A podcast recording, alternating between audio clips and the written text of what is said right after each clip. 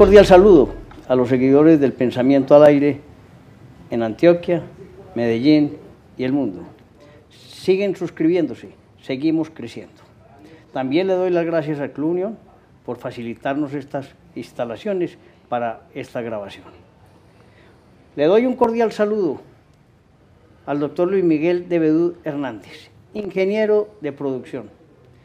Hizo una gran carrera en el periódico El Colombiano de la ciudad de Medellín y generó una gran proyección nacional y mundial.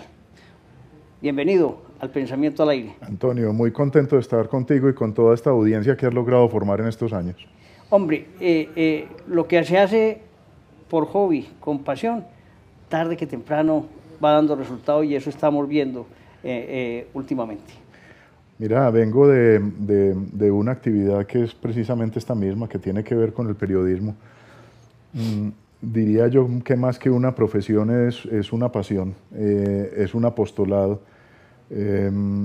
y es una actividad muy misional de manera que compartimos realmente los mismos valores. Muchas gracias, Miguel.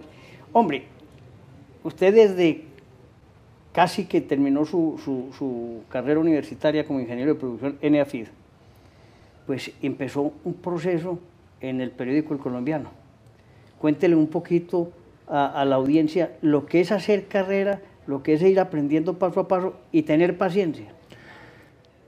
Me voy un poco atrás, entre otras cosas, para contarte algo que es relativamente anecdótico. Yo empecé realmente estudiando Administración de Empresas en EAFIT, em, una gran universidad a la cual sigo vinculado a través de su Consejo Superior. Ah, pero luego de un año de estar estudiando Administración, eh, sentí que no era como lo mío en ese momento y, decidí a pasarme a estudiar ingeniería de producción, que era un cambio al contrario de lo que suele hacer la gente. La gente se pasaba de una ingeniería o algo a la administración, yo lo hice al revés.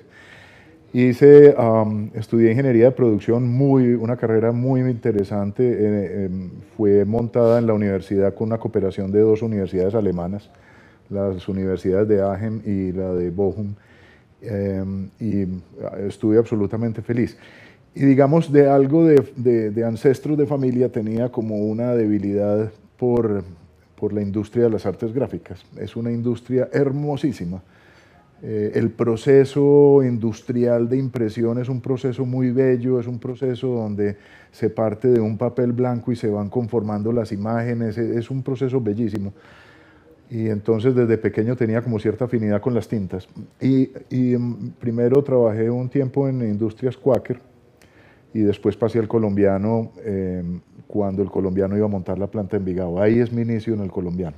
Pero uh, usted terminó como gerente y después presidente, pero lo que quiero es que muestre el mensaje a, nuestra audiencia de cómo un profesional es capaz de entender y conocer todo un proceso para alcanzar los grandes campos. Eh, tuve mucha suerte, para serte honesto, la suerte de haber encontrado las oportunidades desde recién egresado de la universidad hasta estos últimos años de recorrer em, eh, la, actividad, el negocio y la industria por todos los lados. yo empecé en producción, em, empecé como ingeniero, empecé en el montaje de la planta y por lo tanto aprendí muchísimo de todo lo que es la actividad industrial, de lo que es el sector de los periódicos. Posteriormente, ah, tuve la oportunidad de entrar a manejar el área comercial de ventas y distribución de periódicos, todo ese tema de logística, etcétera. Estuve alrededor de dos o tres años vinculado con ello. Luego pasé a manejar el tema de publicidad. Eh, se me fueron abriendo las oportunidades. Las oportunidades se resultan porque una persona se retira y necesitan cubrir ese cargo. Y entré a la publicidad, aprendí muchísimo de publicidad. Me parece, ese, ese es otro sector bellísimo, apasionante, muy muy, uh, muy afín porque finalmente es comunicación.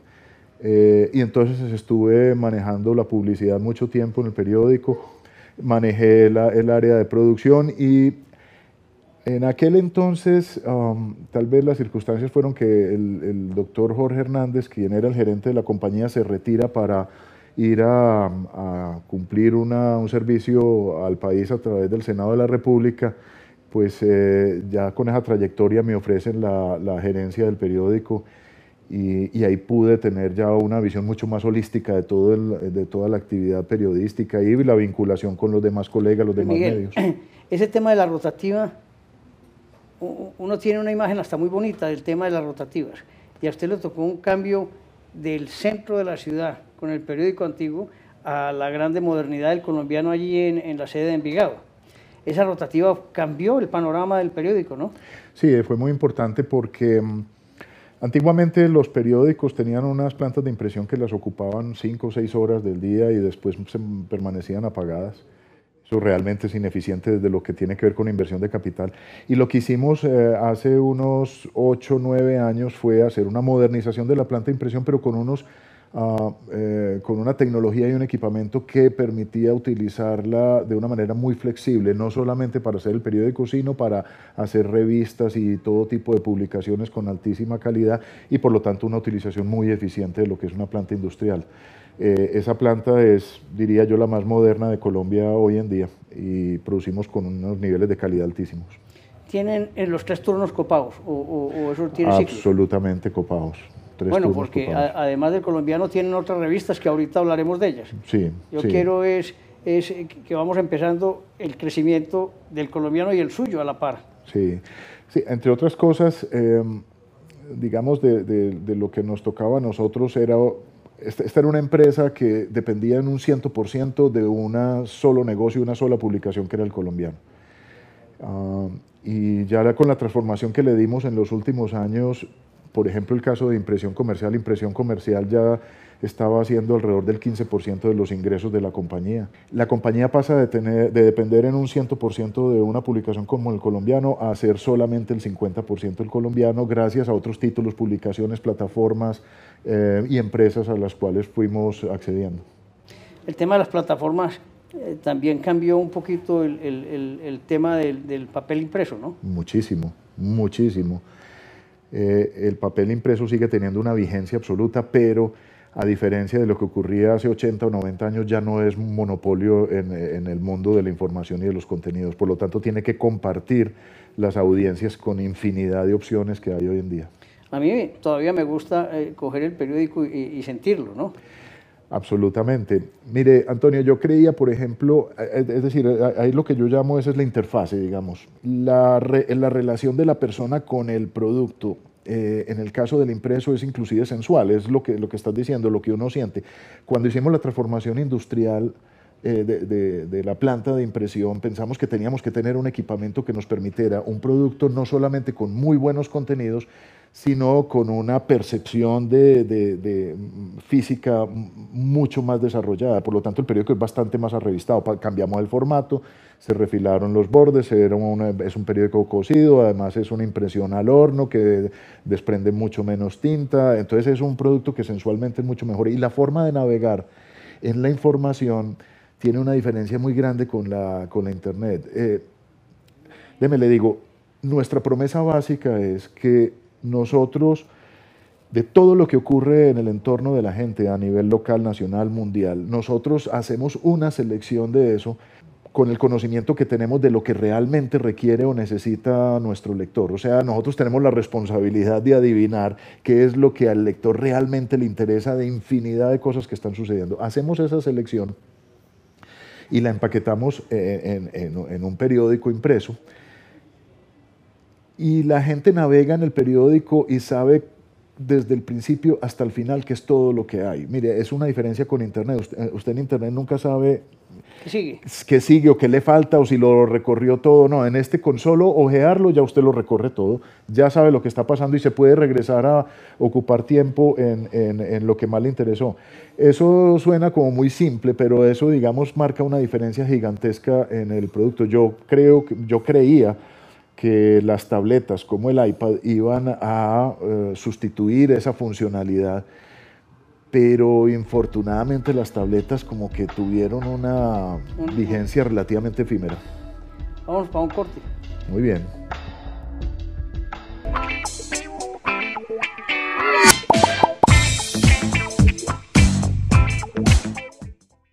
Es verdad, Luis Miguel, que, eh, que Hace unos años todos pensamos que el impacto del Internet iba a afectar al, impreso, a revistas y vimos como algunos periódicos en Colombia y en el mundo desaparecieron, pero no necesariamente por la razón del Internet. A ver, yo creo que ah, son varias las cosas. Ah, lo primero es que era una industria de la información acostumbrada a ser monopolio y los monopolios son terribles. Los monopolios son terribles y yo creo que ya hoy en día son mucho menos de los que antiguamente habían. Son terribles, ¿por qué? Porque se pierde, digamos, la eficiencia, la competitividad, porque, digamos, el mercado no tiene opciones. Ah, y en el caso de la industria de medios, era la única opción, por ejemplo, para los anunciantes, era la prensa. Estoy hablando, digamos, de principios del siglo pasado. Em, entre otras cosas, Antonio, mire, las grandes fortunas, eh, los grandes millonarios eh, americanos de hace 100 o 150 años venían de dos o tres industrias. La industria del acero, la industria de los ferrocarriles, la industria de los periódicos. Usted veía, existía el señor Carnegie, pero también existían los grandes millonarios de los periódicos. Fue una industria muy próspera. Y cuando vino la atomización de la oferta de contenidos informativos, primero con el surgimiento de la radio, después el advenimiento de la televisión y lo más importante de finales del siglo pasado y principios de este que fue la Internet, eh, ahí sí realmente se abrió, se democratizó, digamos, la, eh, el medio y yo creo que los diarios tuvieron que irse acomodando a eso. Algunos pudieron hacerlo rápidamente y otros no. Eh, yo puedo decir con, con mucho orgullo que el colombiano eh, indudablemente hasta hoy eh, ha sido el periódico más rentable del país eh, en términos porcentuales. es una empresa periodística con, unas finanzas absolutamente sanas, con una cobertura de mercado impresionante, pero ha sido gracias a un trabajo de equipo eh, fantástico, pero de equipo, y además con una forma de ver la, vida, los negocios, con un manejo de principios, valores y filosofía muy claros. Digamos, lo que el colombiano es hoy en día no tiene que ver nada conmigo ni con las personas que están ahí, sino desde el principio con don Julio Hernández, el doctor Fernando Gómez Martínez. O sea, hay ahí una, una cultura sólida establecida por esta gente desde antes muy importante. Una tradición de dos familias que se han mantenido en el tiempo. Sí, sí. Por ahí hay, una, hay, una, eh, un verso muy lindo, pues que no me lo sé completo, pero, pero a veces suelo eh, usar partes de él, de, un poema, de, un soneto de Francisco Luis Bernardés, em, donde al final hace un apunte que, al, porque al final del día he comprendido que lo que el árbol tiene de florido eh, vive de lo que tiene sepultado. Es decir, es una forma de uno decir, esto que somos hoy en día es por lo que viene de atrás. O sea, no, pues esa fue una, es, una empresa, digamos, por la cual pasaron talentos, personas que fueron, que fueron los que fueron construyendo todo lo que es hoy en día. Eso es lo bonito de, una, de, cualquier eso empresa. Es lo que uno debía reconocer, lo que se está haciendo. La historia, el trabajo y, la, y, la, y el dinamismo que la gente le pone a una entidad para crecer. Total, Antonio, y a todo nivel a mí me, tocó, digamos, le, puedo decir que hay personas que pasaron por el colombiano que de pronto tuvieron diferencias con la entidad, pero que fueron, digamos, por el colombiano pasó desde el maestro Botero, que fue caricaturista en la edición dominical. Eh, Darío Arismendi fue jefe de redacción del colombiano en mi opinión, Darío Arismendi yo creo que ha sido uno de los mejores editores de periódicos que yo haya conocido. Me parece que el trabajo que hizo en el mundo fue maravilloso. Otras cosas probablemente no llegué a estar de acuerdo con él, pero fue una persona absolutamente brillante. Juan José García Posada, pero es decir, pues podría cometer errores y me pongo a mencionar a todos, pero, pero eh, ahora directores, el, el doctor Zuleta, fue, marcó una historia como editorialista en, el país. Como Santos eh, en, el tiempo, ¿no? Exactamente. Entonces, entonces digamos, ahí hay, ahí hay una cosa, digamos, de, historia muy importante, es una entidad muy importante a la cual yo eh, quiero con toda el alma y, y creo que está haciendo una gestión maravillosa. Las revistas, surge como otro cambio en, la apertura de mercados. Bueno, entonces, eh, eh, relacionado con lo anterior que estábamos hablando, digamos que deja de ser un monopolio el periódico, Entonces hay que tomar varias decisiones. La primera, buscar eficiencias, porque estamos acostumbrados a las ineficiencias, las ineficiencias no costaban. Simplemente le doy un ejemplo, teníamos una industria de impresión con todo y todo, pero como eso no era, digamos, el core del negocio nuestro, las eficiencias industriales ahí eran mínimas. Bueno, las volvimos absolutamente eficientes y con unos estándares de calidad impresionantes buscamos eficiencias por todos los lados. Pero en segundo lugar, también buscamos eh, generar y desarrollar nuevas oportunidades de negocios. Eh, esas nuevas oportunidades de negocios era para poder hacer que la compañía no dependiera de una publicación única, sino de otras unidades de negocio. Hicimos varias cosas. La primera, en el mundo de los contenidos y de los impresos, eh, digamos, produjimos un cambio disruptivo para lo que era la filosofía del periódico. Si, yo no sé si usted recuerda, Antonio, el colombiano tenía un eslogan que decía que era un periódico de todos y para todos. Sí. Nosotros lo que hicimos fue reconocer en un momento determinado que con un mismo modelo de contenidos y un mismo diseño de contenidos, un mismo empaquetamiento de contenidos, darle gusto a las necesidades de una sociedad tan diversa es imposible. Entonces pensamos que había que hacer distintos empaquetamientos que le dieran eh, sentido a diferentes grupos sociales. Y nacen periódicos como El Cubo, que, que, es un periódico que no tiene más de 10 años y se volvió el periódico más grande del país, entre otras cosas con un modelo muy interesante porque es un modelo eh, tipo franquicia, eso es como un McDonald's. Nosotros creamos el modelo, pero lo, lo impulsamos en el resto del país, franquiciándolo con otros diarios.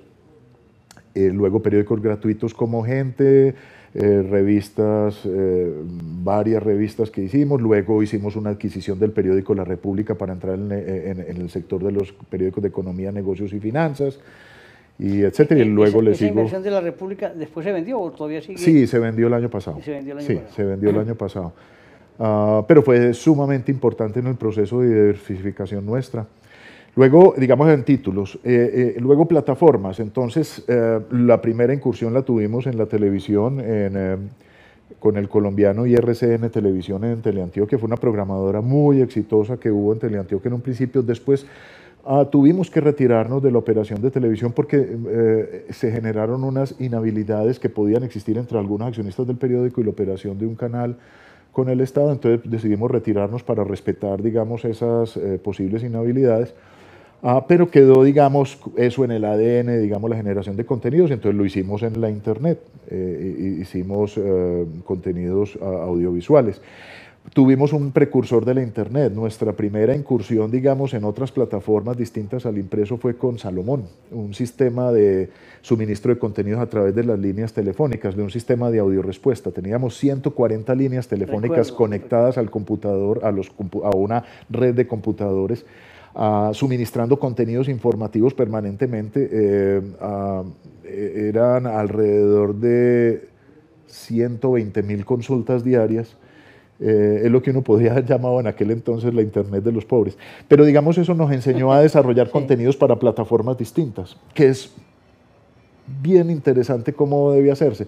Digamos, uno comete errores porque cree que el modelo informativo es igual que en el periódico y no. Nosotros, eh, por ejemplo, eh, en, Salomón teníamos alrededor de 60 categorías de contenidos, estaban noticias nacionales, internacionales, económicas, políticas, la bolsa, etcétera, y eran un montón de categorías, la gente llamaba y accedía a los contenidos de eso. Allá lo último pusimos unos rellenitos, el horóscopo, un chiste, la canción del día, etcétera y todo eso, pues como en el orden, como nosotros teníamos formateado de lo que debe ser un periódico, pues, pues bien, digamos, si teníamos 120 mil eh, consultas diarias, fácilmente 100 mil de ellas eran para el horóscopo alrededor de 15 mil de, las que quedaban eran para el chiste y la canción, y solamente quedaban 5 mil para las otras cosas. Y tal vez lo que menos se consultaba eran noticias nacionales o internacionales. No puede ser. Sí, porque entonces eh, la, gente accede a los contenidos en un momento diferente, el mood que tiene la gente es distinto. Eh, por ejemplo, para, para, programas eh, o, para contenidos de opinión o de debate o esto como los tuyos, probablemente es otro el momento de apertura que debe tener la gente para eso. Probablemente no vas a tener volúmenes tan masivos de audiencias, pueden ser mucho más pequeños, pero son de muchísimo más, eh, digamos, eh, como te dijera, más calificados eventualmente. y, más, y más constante, ¿cierto? Y más constante. Ya no depende de un horario específico. Así es. Vámonos para un corte. Muy bien.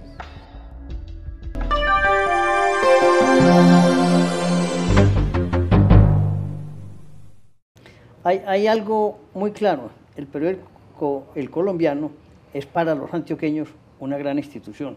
Se quiere, se respeta y se valora. Yo creo que eso ah, lo han inducido ustedes a través del trabajo, ¿no? Sí, total. Es que lo que te estaba diciendo ahora es, es una es una empresa con una, con una cultura de organización muy sólida, muy robusta y construida durante mucho tiempo. Arranque de cero y construya eso y verá que es muy difícil, Antonio, porque además se construye en parte con el ejemplo de las personas que la han hecho. Yo, yo siempre he dicho una cosa, las culturas en las organizaciones pueden ser muy buenas, regulares o malas, listo. Una persona mala que entra a una organización con una cultura buena, se vuelve buena rápidamente. Pero una persona buena que entra a una organización con una mala cultura se vuelve mala rápidamente. O sea, la cultura es algo que genera una inercia increíble. Es muy importante. Es muy importante. Vamos a dar un salto. Dale. Se retira usted del colombiano como presidente y se dedica a otras actividades. Sigue en el consejo de, de AFIT, pero veo que tiene una vena por la educación, que parece que le está floreciendo en los últimos años. Cuéntenos un poquito de esa vida personal después de un retiro que a la gente lo puede impactar. De, un lado que me siento en un momento de la vida muy feliz porque creo que es un cambio muy grande. Vivo tal vez con mucho más serenidad de la que vivía antes. Eh, estoy pudiendo hacer cosas que antes no hacía, entre otras cosas, no sé, porque me descuidé en la vida, no, no hacía ejercicio y estoy disciplinadamente haciendo ejercicio todos los días y lo estoy disfrutando cantidades, pero lo hago sin tener que levantarme a las 5 de la mañana a hacerlo, lo hago a las 6 y media, pero e, eso es algo eh, delicioso. Me, me, tomo el tiempo para leer, leer los periódicos y estoy volviendo a, o mejor dicho, estoy mejorando mi, mi calidad y mi cantidad de lecturas diarias que me gusta mucho leer. Lo interrumpo para hacerle una invitación si escribe, lo invitamos a que haga parte también de, del grupo de columnistas del Pensamiento al Aire en el blog. Hay algo que con dolor tengo que reconocer, o sea, estuve en, soy ingeniero, primero que todo, pero lo segundo, eh, a pesar de haber estado 36 años en, un periódico, nunca escribí en el periódico y, y no desarrollé esa habilidad. Y entre otras cosas tengo razones para no haberlo hecho. Eh, me parece que, que, digamos, la administración no debería eh, eh, marcar línea editorial y de pensamiento porque, porque podría de una manera entrar en, contradicción o en conflicto con, con, la dirección de cada una de las publicaciones. Entonces, pues traté de no hacerlo, pero te agradezco mucho la, la oferta. Ahora, volviendo al tema, Antonio, eh, en lo personal, muchísimas cosas de realización muy importantes. Eh, tengo un par de hijas extraordinarias, profesionales. Um, la mayor eh, y su esposo pues tuvieron bebé hace poco, entonces soy abuelo, que es una experiencia lindísima. Jorge Hernández, en aquel entonces promovió con, parte del patrimonio de, su tío, don Julio C. Hernández, que ya había fallecido, eh, y había una fundación que tenía parte de la una parte en, el colombiano, que se llama la Fundación Julio C. Hernández, ah, dedicó sus últimos años de vida a un proyecto, a, crear un proyecto educativo para eh, proveer eh, conocimiento y educación a la gente del campo en la zona del suroeste de Antioquia y montó allí una universidad. Eh, eso fue una labor titánica, yo diría quijotesca entre otras cosas, porque en aquel entonces cuando Jorge Hernández le dio por esa locura, monta una universidad como en el medio de la nada, haga de cuenta en la mitad del Sahara, una universidad donde no hay ni estudiantes ni profesores, donde todo queda lejos. Y hoy en día pasan las vías de 4G por la mitad, Manizales, Pereira, Medellín, todas están equidistantes de eso, hay una zona muy próspera en agricultura y turismo y hay allí una entidad para proveer eh, educación o suministrar educación a la gente de menores recursos. Entonces Jorge Hernández monta eso Ah, y lo hemos acompañado, lo acompañamos en ese tema. Ya él falleció, pero, pero dedicamos todos nuestros esfuerzos con el Consejo de la Fundación a, a hacer desarrollar esa actividad. Entonces hoy en día tenemos una universidad con un campus que es bellísimo, es, es, yo digo que es un EAFIT en escala pequeñito. ¿La ubicación exacta es? En el municipio de La Pintada, es por ahí unos cuatro kilómetros antes de llegar a La Pintada desde Puente Iglesias. Eh, hay unas facilidades físicas interesantísimas. E hicimos una alianza estratégica hace un año, con, hace un poco más de un año con Confama. Entonces Confama está operando las instalaciones físicas y le, le, le ha impreso, digamos, un empuje impresionante y le ha mejorado, digamos, facilidades como el tema de piscinas, etcétera, para los estudiantes y sus familias, etcétera. Tenemos en este momento, creo que tal vez de alrededor de 900 estudiantes ahí. ¿Y, qué, y, qué, ¿Y qué tipo de educación están impartiendo? Mire, es un modelo muy bonito. Lo primero es que lo que hacemos, la fundación se llama Fundación Fomento de la Educación Julio C. Hernández. Eh, en la fundación, digamos, somos los articuladores de dos o tres esfuerzos muy importantes. Se requiere, digamos, eh, identificar y conseguir los estudiantes, las personas en la región que necesiten programas educativos, que, que uno cree que eso es muy sencillo, pero no lo es. Dos, Luego de identificar los programas educativos pertinentes, que son cortes que no necesariamente son para toda la vida, sino que se arman programas, se dan dos o tres cortes y seguirán, o se suspenden y se cambian por otros. Entonces se identifican los programas pertinentes para esos estudiantes y luego se buscan las entidades educativas que puedan brindar esos programas. Entonces tenemos convenios con la Universidad de Antioquia, el Politécnico, el SENA. Con el SENA tenemos unos programas buenísimos el Tecnológico de Antioquia también, etcétera. Entonces buscamos las entidades que puedan brindar los programas y eh, eso busca la universidad y, y luego hay que buscar la ayuda financiera para pagarle a las universidades por esos programas. Entonces buscamos financiadores y en eso tenemos unas entidades, unas fundaciones eh, importantísimas como la Fundación Fraternidad Medellín, como la Sofía Pérez de Soto, como Aurelio Llano, etcétera, que nos van ayudando con becas y matrículas por muchachos. Y nosotros hacemos toda esa triangulación para juntar esfuerzos y realmente lo que hay allí es un polígono educativo. No es una universidad con profesores propios de la universidad, sino que allí van y trabajan las otras universidades.